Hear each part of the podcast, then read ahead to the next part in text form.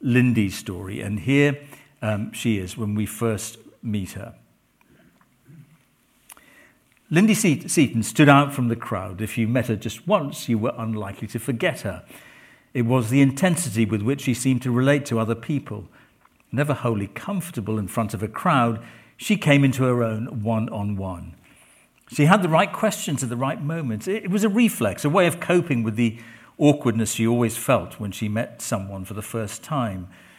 It was an apparent intimacy which Lindy did not intend and from which she would all too often have to extricate herself.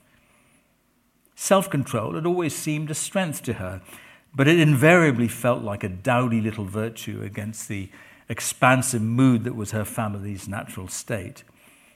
She'd spent so many years being the practical child, the one who injected a note of realism into every conversation, that she could no longer tell whether that was the way she was wired or whether it was merely a reaction to her family. What if she was always going to be the serious little girl, the one who wanted to be spontaneous and free, but who so often ret- retreated into studied reliability? So once in South Africa, Lindy is reunited with her childhood friend, uh, Kagiso Rapabani.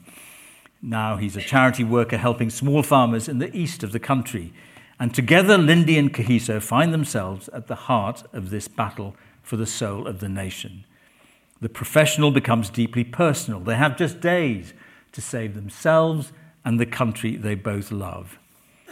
Now, this breakdown in law and order is not what the clandestine cell of activists who began the campaign against land sales had wanted or envisaged. It was never meant to be like this. Sabotage, yes. Propaganda, yes. All of that and more. But not this, not murder. This hideous mob violence was never part of the plan. It is the truth that the leader of the cell must confront.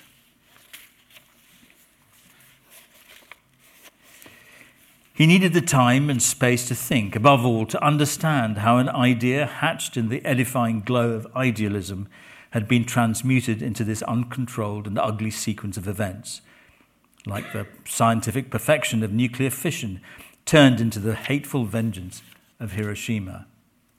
When they used to plan their sabotage, it was only ever one operation at a time. Success or failure was judged according to whether or not that particular mission was accomplished.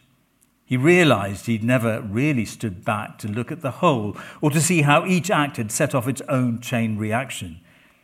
It was like knowing the ingredients in a recipe but never understanding what happened in the mixing and the making. He'd never thought that some might want to reinvent the campaign, to go freelance. But his biggest miscalculation had been to underestimate the lengths to which those who stood to gain most from the sale of land to